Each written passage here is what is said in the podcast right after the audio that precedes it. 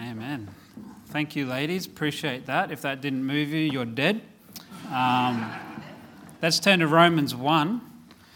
And I stand amazed by the fact that I can stand here in a church this morning thinking about what my life used to be like over 20 years ago.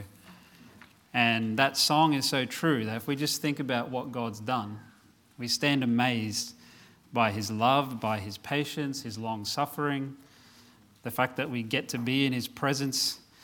And I just was watching my sister and my wife singing that song and just thinking about what my life used to be like over 20 years ago and just how God's been so gracious and so kind to us as people. Uh, so we should never we should never let that go. We should never lose sight of that, and uh, we shouldn't take for granted that we have a church here this morning, that we have a gospel that we can look at, we have Christians that we can learn from and serve the Lord with, and we have a pastor, though he's not here this morning, that he's leading us, guiding us in these things. I'm just saying we should be thankful for what we have. And Paul said it that he looked at those words with the choir song and it just meant something a little bit more to him this morning. And I think that's just important that we you know, the world would probably say, stop and smell the roses. But really consider what the Lord has done. I think that's a good thing for us to do. All right, we're in Romans 1 this morning. Thanks, Dan, for reading that. Those few verses. Um, always feel weird when it's like three verses, everyone stands up and then it's, it's done in like three seconds. Um, but appreciate you reading that, uh, these verses in Romans 1. And I make this statement that if reincarnation was real, which it's not, just to be sure.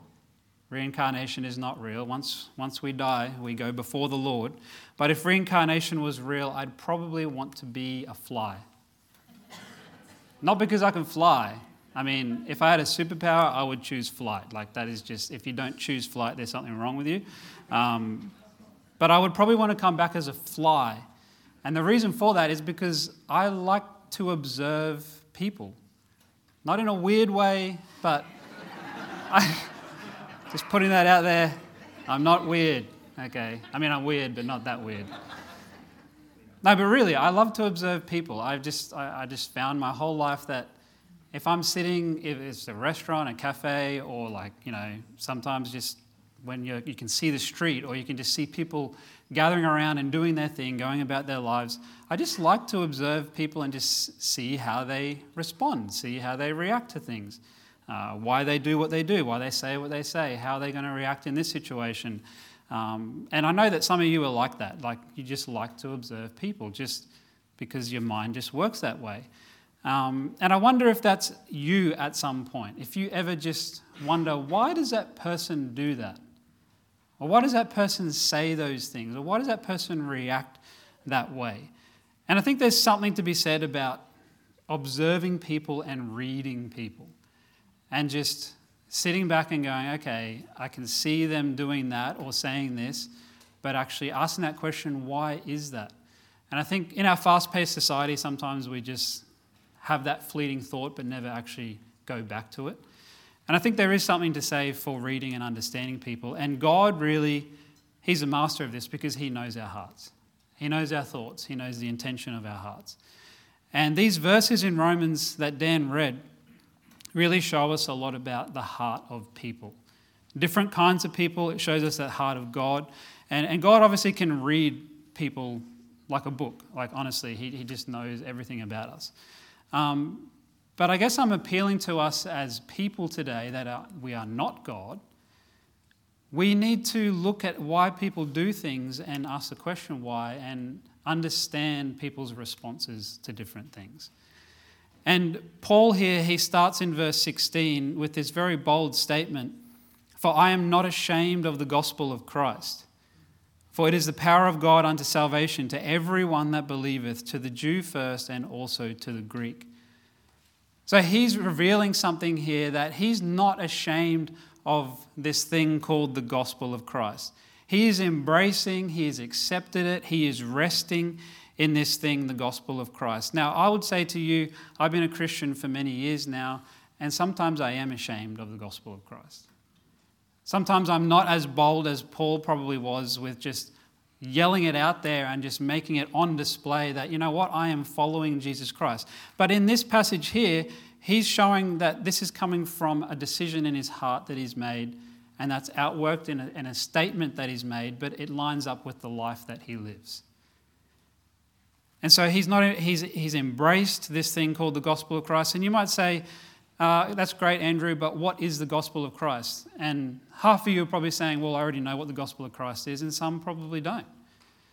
So I actually looked at this, these, these verses. I'm going to give you a, a, a warning here this morning that this is probably the most um, digging into verses that I've probably done. So this might just be sound like more of a Bible study this morning than probably a traditional preaching message or something like that. So I'm going to give you what I've found as far as what some of these words in these verses mean. And the reason I want to do that this morning is because the Bible doesn't just use verses randomly. God didn't just choose random words. Uh, he, he chose specific words for specific reasons. And just like being that fly on the wall, we should observe that and then ask the question, okay, and find out why did God use that word and what does that mean for me? Okay, so I'm just giving you a warning. It's probably going to be text heavy a little bit this morning. Uh, so, this word, the, these words, the gospel of Christ, it means this the narrative of the sayings, deeds, and death of Christ. So, you could probably summarize that in everything about Jesus Christ. Everything about who Jesus is, what he stood for, and what he did that's the gospel of Jesus Christ, including his death, including his, his sacrifice on the cross. So Paul here is saying, you know what, I'm not ashamed of that. I will, I will gladly tell people about that.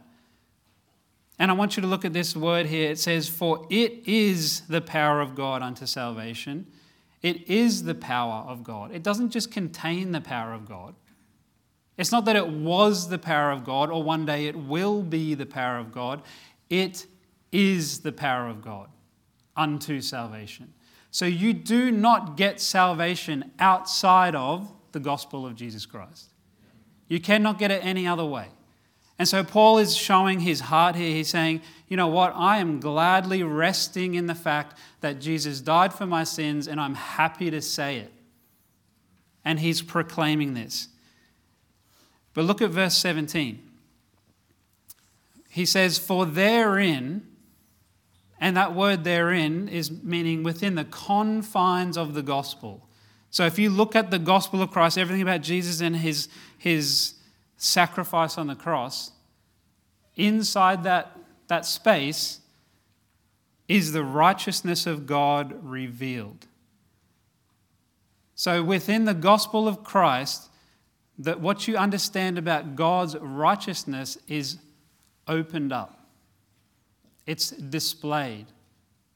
It helps you to see what the righteousness of God is. So clear that you can't understand more about righteous, the righteousness of God without the gospel of Christ. And so God is saying here that within the confines of the gospel, you understand more. God reveals, He opens up His righteousness which is his integrity, his virtue, correctness of thinking, feeling, and acting. He uncovers that. But look here, it says, from faith. Now, I know this is like I'm building upon each kind of thing here, but I just need you to kind of take this journey with me. That you have the confines of the gospel. Within that, God reveals his righteousness, but it stems from a faith.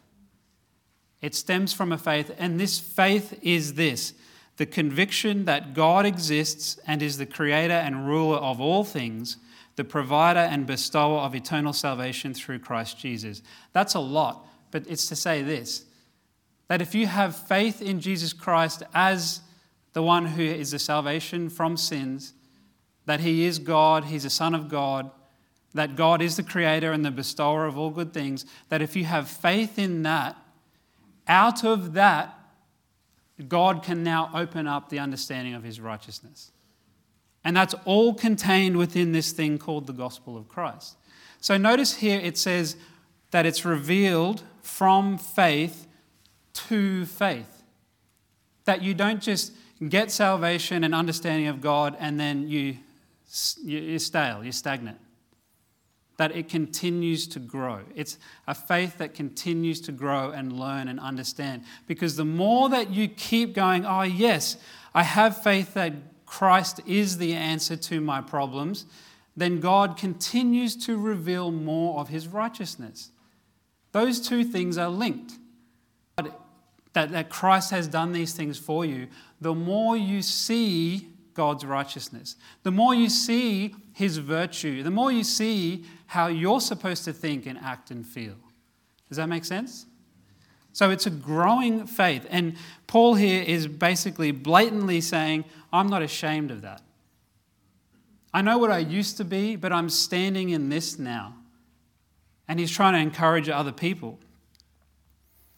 And so, this in verse 17, this revealing, God revealing his righteousness, it's a response, get this, it's God's response to Paul's response.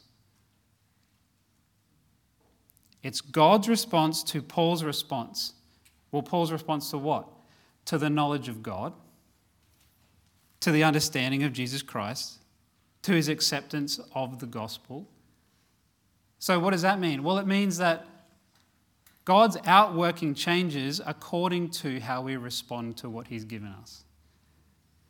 So, God opens up the door a little bit more depending on how we respond to what we already know. And so, Paul is saying here that He's giving more of his righteousness, understanding of his righteousness, and all of that, and leading me and guiding me, the more that I rest in the fact that he has paid for my sins and he has delivered me from sin and death. So, we're talking here about the heart. We're talking here about Paul's heart. But my message this morning is actually about the heart of the lost. Because we see here in these couple of verses that this is the heart of Paul, a Christian, someone who follows Christ, acknowledges Christ, lives for Christ.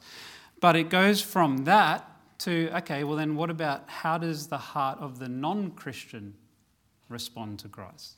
How does the heart of the non Christian respond to what God's given? And although verse 16 states that salvation is to everyone that believes, not everyone believes.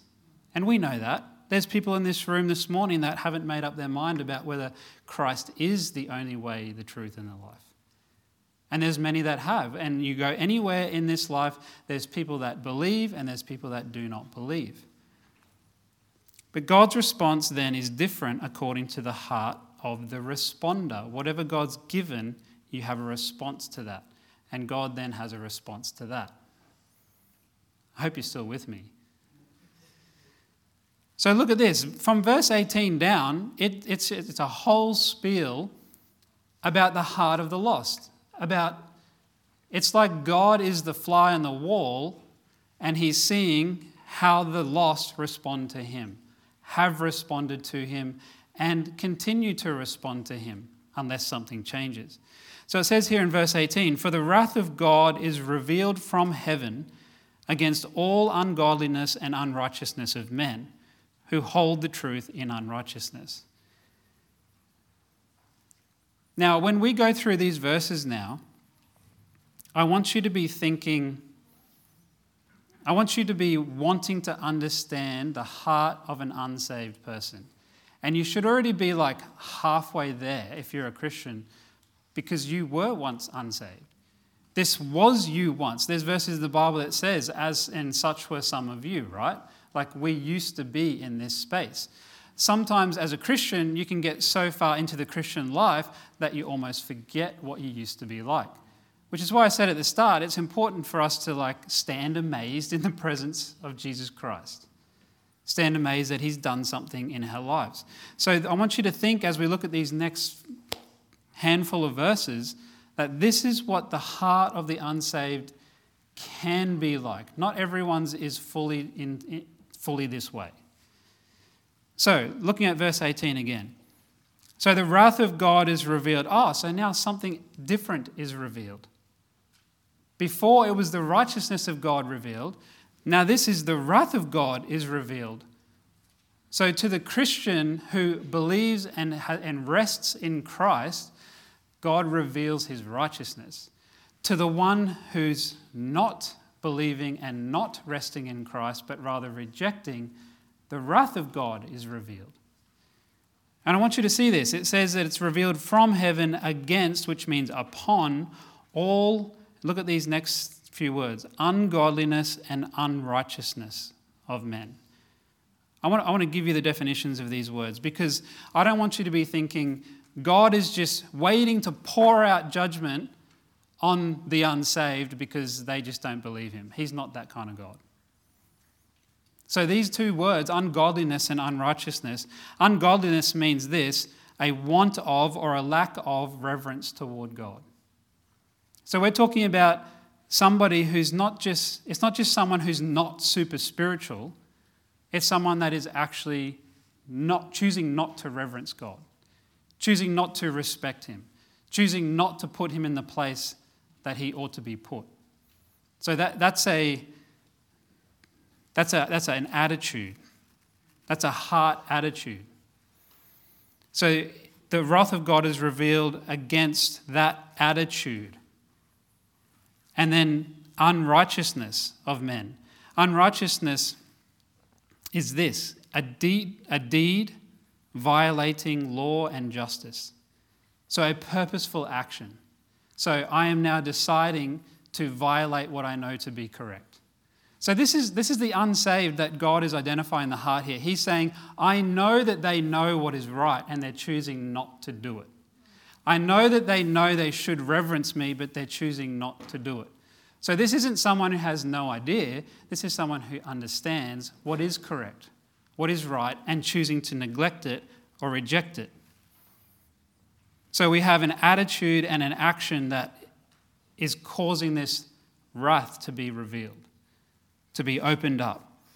There's God's anger to be exhibited, and it outworks in a punishment. Now, that's hard, but that's, that's, that's God. God is love, but guess what? He is also just. So God's identifying here that there is a heart of the unsaved to some extent that they know what they're doing and they're doing it purposefully. Or they, he knows what they're not doing and they're not doing it purposefully. But this is, this is, this is the, the crux of this verse, particularly, is what grabbed my attention. It says that the wrath of God is revealed against ungodliness and unrighteousness of men, and it gives a stipulation of this is how you know that they know what they're doing is wrong. It says, who hold the truth in unrighteousness. Now, I'm going to tell you that this word truth here, it's talking about two kinds of truths.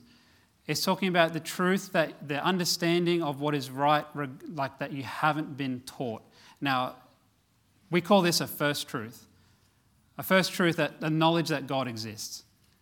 Now, everyone has a knowledge that God exists. They don't know necessarily everything about Him, but we are born with this understanding that there is a higher being than us. And that is a first truth. You didn't get taught that, you just know that. Why? Because God's put that inside of you. Because He wants people to seek Him, He wants people to have a relationship with Him. He's, he's willing to make himself revealed to people. So they're holding this truth in unrighteousness, the truth that God exists. Now, maybe they don't know his name, maybe they don't know everything about him, but they know that he exists. The other truth is what's taught in Christian religion. So you might say, well, that's like the specifics, like what the Bible reveals. So God's identifying here in the heart of the lost that you know what? There's wrath that's poured out upon them because they have a heart attitude. They have actions that go against him, but it's because they're holding the truth in unrighteousness. Now, it doesn't mean that they're holding the truth like this, like you and I as Christians probably go, hey, I'm holding the truth and I want to give it and use it. It's talking about holding, like holding back, like detaining it like stopping its progress. That's literally what that word hold means to stop its progress. So God has put in, in, in the heart of each person an understanding, a knowledge of the truth of who He is, and God's identifying here that the unrighteous, they're holding that back. No, I don't want it to progress in my heart. I don't want it to come out and change me. I want to resist it, I want to detain it. So God's identifying a heart response here. Well, it, it is a response because God's put that initial understanding in our hearts. So we get to choose how we respond to that.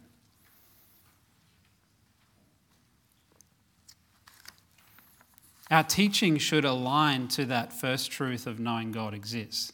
And as Christians, and this is what Paul's saying, that I have this understanding, but further than that, I've explored that actually Christ is the only way. And I want you to have a look down here in verse 19. It continues on in this vein, talking about the heart of the unsaved. Verse 19, because that which may be known of God is manifest, which means to be recognized, plainly known. It's manifest in them, for God hath showed it unto them. God's put that knowledge, that understanding inside them. Even that word in, manifest in them, is talking about a fixed position. So you can grow up and you can be in a Christian home or not in a Christian home, but there's still that fixed position of that God exists.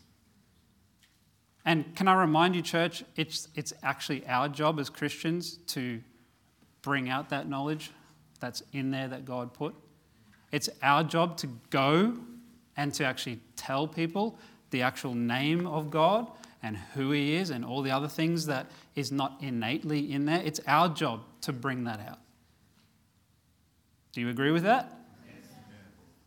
That, this is my point of this message this morning. It's identify the lost, the heart of the lost. Why? For, for what purpose? Oh, so I can just say that's what they're like?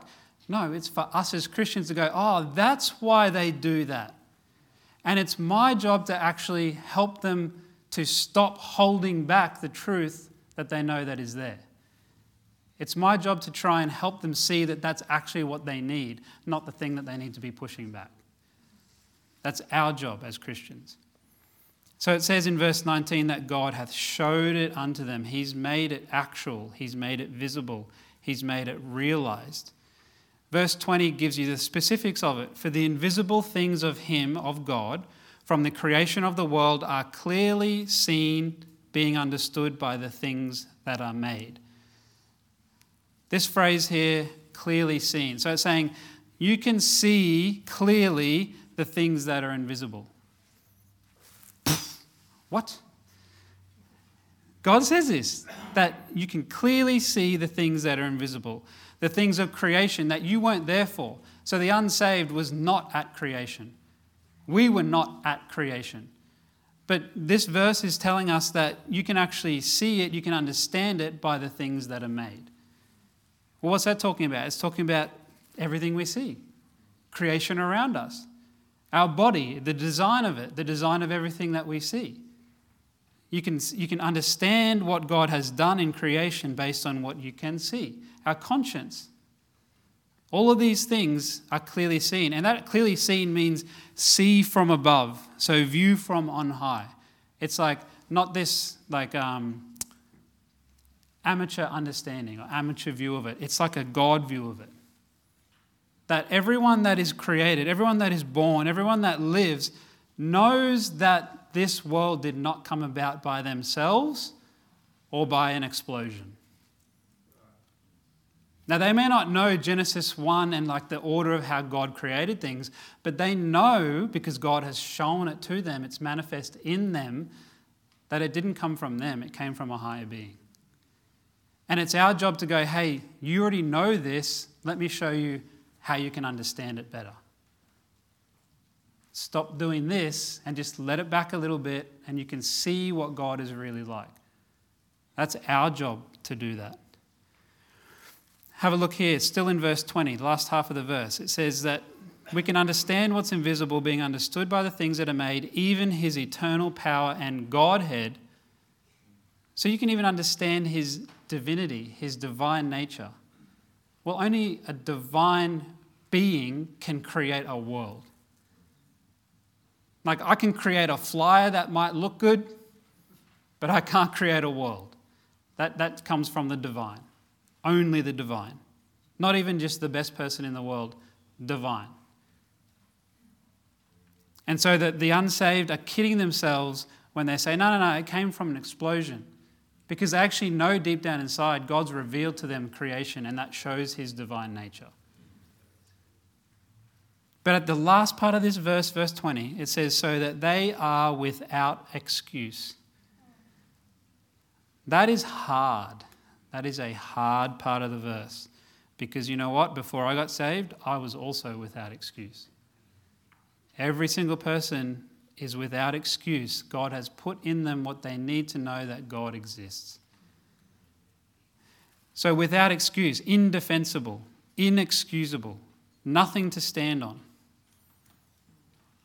So, you can argue back and forth, and I've had many discussions with people, whether they're my age, older, or particularly, obviously, the young people. You can argue back and forth things, but at the end of the day, God says they're without excuse. Because there's that knowledge that's already in them. And I'll tell you this I don't know how many conversations you've had with the unsaved about Christianity and Jesus Christ and things of this nature, but the lost rarely argue straight up that there is no God. They rarely straight up say, No, there is no God, and then just stick with that. These are the kind of questions, or these are the kind of answers or responses that I get. Well, if God is real, then who created him?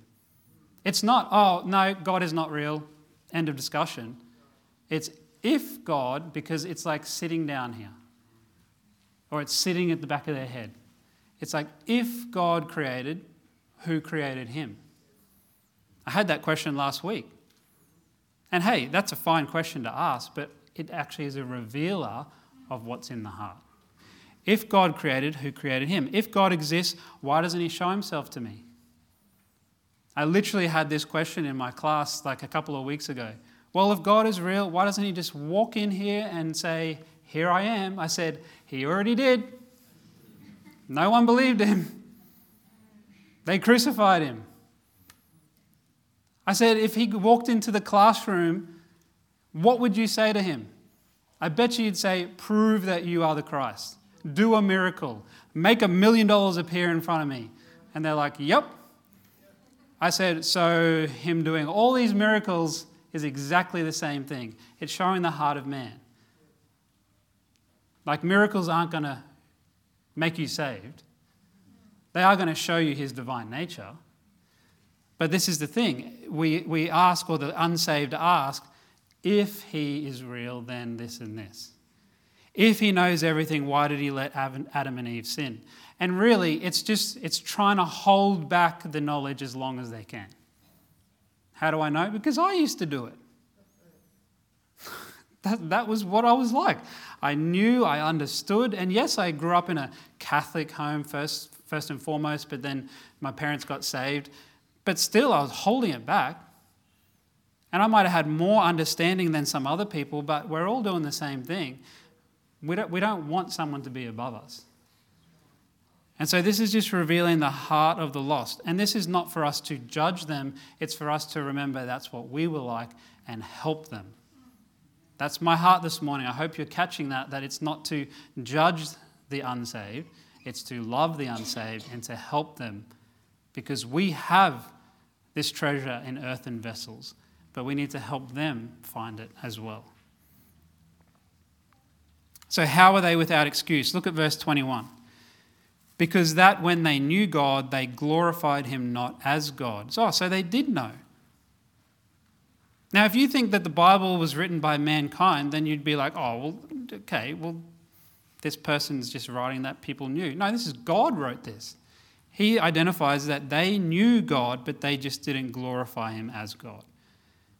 They didn't hold him in honor, they didn't worship, attribute worth to him and neither were thankful. Here's the thing the unsaved, just like you and I, we're glad when things good happen to us, right? But thankfulness is like a gratitude that is expressed. So the unsaved, uh, they are thankful that they have life, that they have this and this and this, but they're not expressing their gratitude to the one that gave it. So God's making a point of saying it's, just, it's interesting that in this list of things, God pulls out that they weren't thankful. Like it goes on later on with a whole list of things, you know, backbiters, haters of God, and all that sort of stuff. But here he's saying, you know what, one thing I'm pinpointing is that they weren't thankful. Well, what does that mean? It means that they were happy they had what they had, but they didn't want to ascribe it to God giving it to them. So, what does that mean for you and me as a Christian? We need to remind people that what they have is because God gave it to them. Yeah, this world is not like He created it in the first place, it's gone downhill. But the things that we do have, they still came from Him, they still come from Him. You know, people, people are glad that they have the breath in their lungs, but they don't want to say it's God that gave it to me. And so God's pinpointing this. So they weren't thankful. Well, what's the next step after not being thankful? It says in verse 21 but became vain, empty in their imaginations, in their reasoning. So they actually became empty in their reasoning. So they're holding back the truth of God. And so the downfall of that is now I don't attribute thankfulness and gratitude to God. And then I start being empty in my thinking and my reasoning. And what's the next step after that? Their foolish heart was darkened. So they didn't start in this position. You understand that? They didn't start in this darkened heart, foolish heart position. They started with a little knowledge of God but pushed it back. And then a little bit more came along and they pushed it back. And things that they saw in their life that were good but they didn't ascribe it to God. So it's this progression. And that word foolish, it's not talking about that they're just dumb. It's talking about lacking spiritual understanding. Now, God does call people fools, but it's, He's saying you lack spiritual understanding. It's not that, oh, you didn't get an A plus on that exam. It's without spiritual understanding, without the fact, knowledge, or accepting that these things came from God. I'm going to move down real quick. Verse 22. Progression after that professing themselves to be wise, they became fools. So that's alleging themselves to be wise. Like, I'm saying I'm wise. I'm saying that I know better. I'm saying that I don't need God. They became fools. They proved themselves foolish. And here's the thing I'll give you an example. And I'm no, in no way saying that this student is, you know, is silly or anything like that. But even just this last week, I had a high school student who he doesn't come from a Christian home, and we had a really good discussion in our class. And so we were talking about moral absolutes, and that came up because I had someone else in the church ask about this very similar thing about moral absolutes, and the unsaved, you know, they, they don't necessarily agree that there is a moral absolute, that there is a definite 100% this is right, that it's all just, you know, it's, it's whatever you want it to be right? So this, this student, we're talking about moral absolutes, and they say, well, what do you mean? I said, okay, I'll give you an example.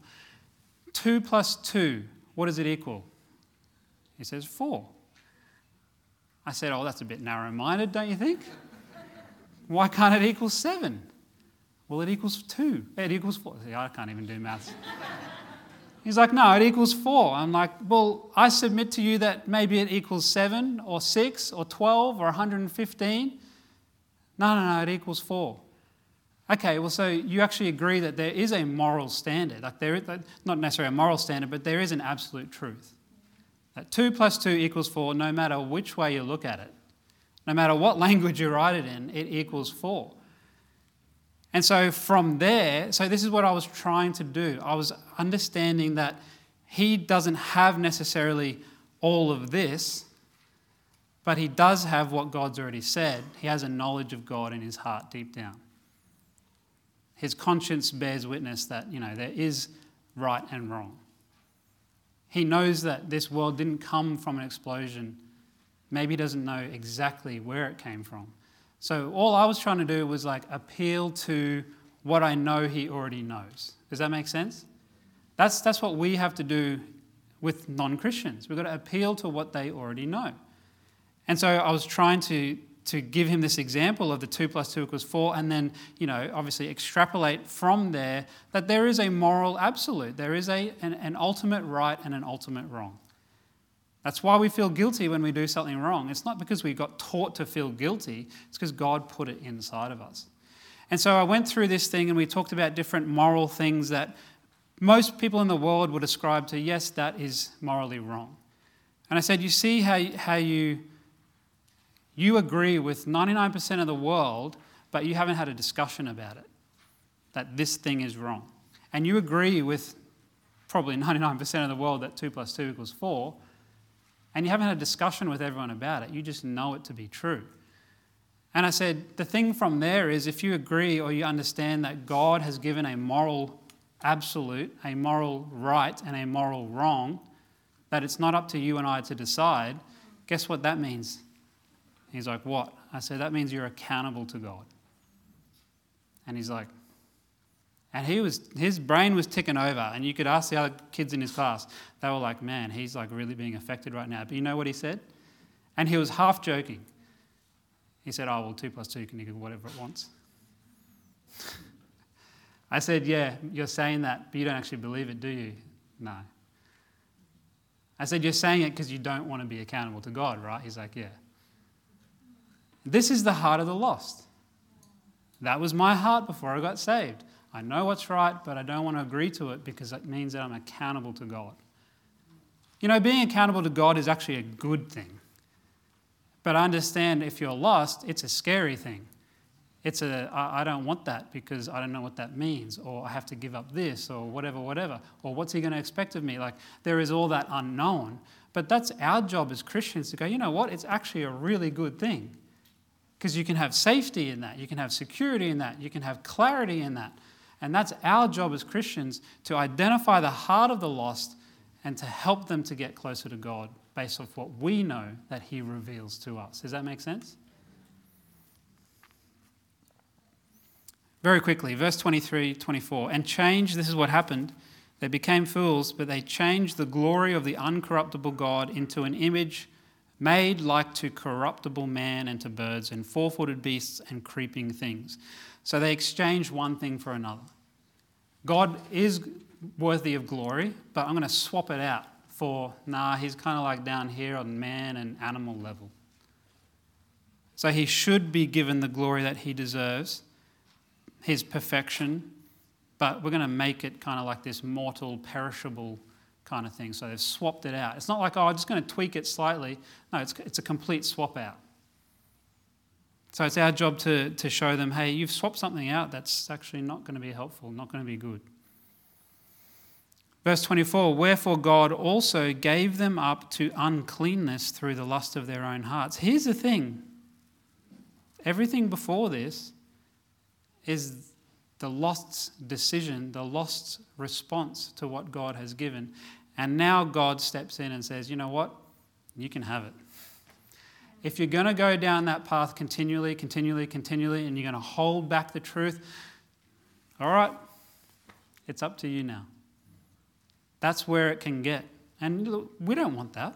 I don't want that for people. I don't want that for the kid in my class. I want to help him get closer to God. I don't want him to just continue to reject what he knows to be true. And we should have that heart for people. That I don't want them to just continue to walk around in this lie that the world's taught them. Let's appeal to what they know to be true. Let's appeal to what God's put inside their hearts. Let's make them make sure they're not changing things. They're not swapping things out. They're not being caused to follow their corrupt mind. You know what? That's a sign of God's love stepping stepping out of the way. You'd be like, well, how's that a sign of God's love? Because He actually lets us choose. He lets us decide. He doesn't force himself on anyone. That's a loving God. He doesn't force himself on the lost. He gives them the resources that they need and then gives to us the ability to minister to them, but he doesn't force himself. So it's actually a sign of his love. Now that, that verse gave that, that phrase rather in verse 24 gave them up, that God gave them up to these things. It appears in verse uh, 26 and 28, it says, gave them over. So it happens multiple times.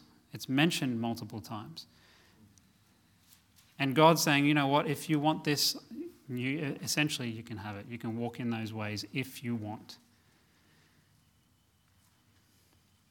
Verse 28 even as they did not like to retain God in their knowledge, he gave them over to a reprobate mind.